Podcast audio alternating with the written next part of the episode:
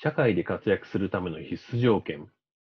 人間関係に対する強さはこの二つで磨かれる。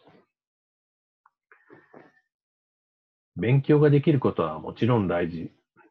それでも人間関係が重要な社会において、必ずしも勉強ができるだけで飯が食えるかというと、そうではありません。基本的に会社経営とは人を動かしてやること。そういう観点から考えると、何で稼ぐかにもよるのだけれど、人間関係に対する強さをどう育むかということが、自立して飯が食える大人になるための重要な要素なのだと思います。ダークサイドスキルでも言っているのだけれど、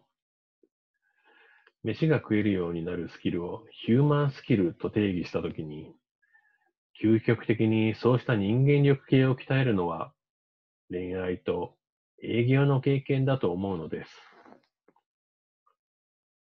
1、恋愛は恋愛でも。まず恋愛から言うと、王者の恋愛はダメです。王者の恋愛というのは、常に異性が寄ってきて、よりどりみどり、次から次へと相手を変えていくという恋愛です。要は、モテる人の恋愛です。一方で、振られ続ける恋愛もありますね。これを経験すると、相手のことをとてもよく考えるようになります。振られ続ける人は、あの子はこのパターンで失敗した。どうしたらこの子は喜んでくれるんだろう？などと、異中の相手に振り向いてもらうために寝ずに考えます。若いうちの恋愛は人間を見る目というか、対人関係の力が磨かれるんですね。2、営業は営業でも。もう一つの営業は B2C 的な顧客がたくさんいて不特定多数の人にパッと訴求しているような営業タイプじゃなくて、いわゆる B2B 型の営業、企業対企業の営業です。こうしたうん千万円とか、うん億円の設備機器だとかを売らなくてはいけない企業のパターンだと、商談サイクルがかなり長くて、担当者の一存ではなかなか物事が決まりません。そういう場合、担当者の考えていることや、向こうの会社のパワーバランス、誰にこの提案を持っていったらいいのか、どういう順番でボタンを押さなくてはいけないのかなど、ものすごく考える必要があります。私が昔いた B2B で何億円というシステムを請け負う会社での話ですが、若い営業マンが大きな商談をまとめる寸前まで行ったときに、お前、誰それ部長の家は分かってるんだろ？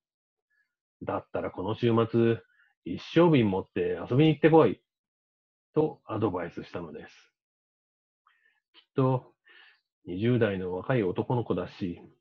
あまり気張って売りに行くんじゃなくて、酒でも飲んで自分をさらけ出し、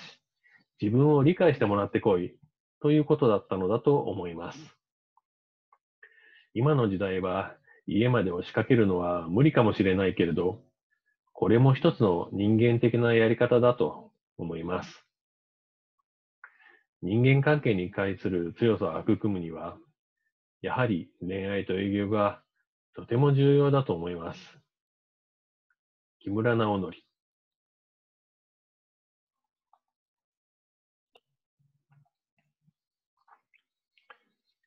ワクワクする人生は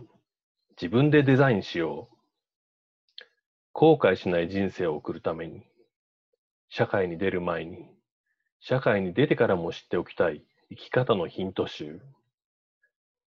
あなたはこの先、どのように生きていきますか？本書はダークサイドスキルの著者、木村直則さんと、花丸学習会の高浜正信さんによる、ますます不透明さを増す時代に、本気で働こうという若者たちを思いながら語り合った熱いメッセージです。セルフデザイン20 SD20 で検索をお願いします。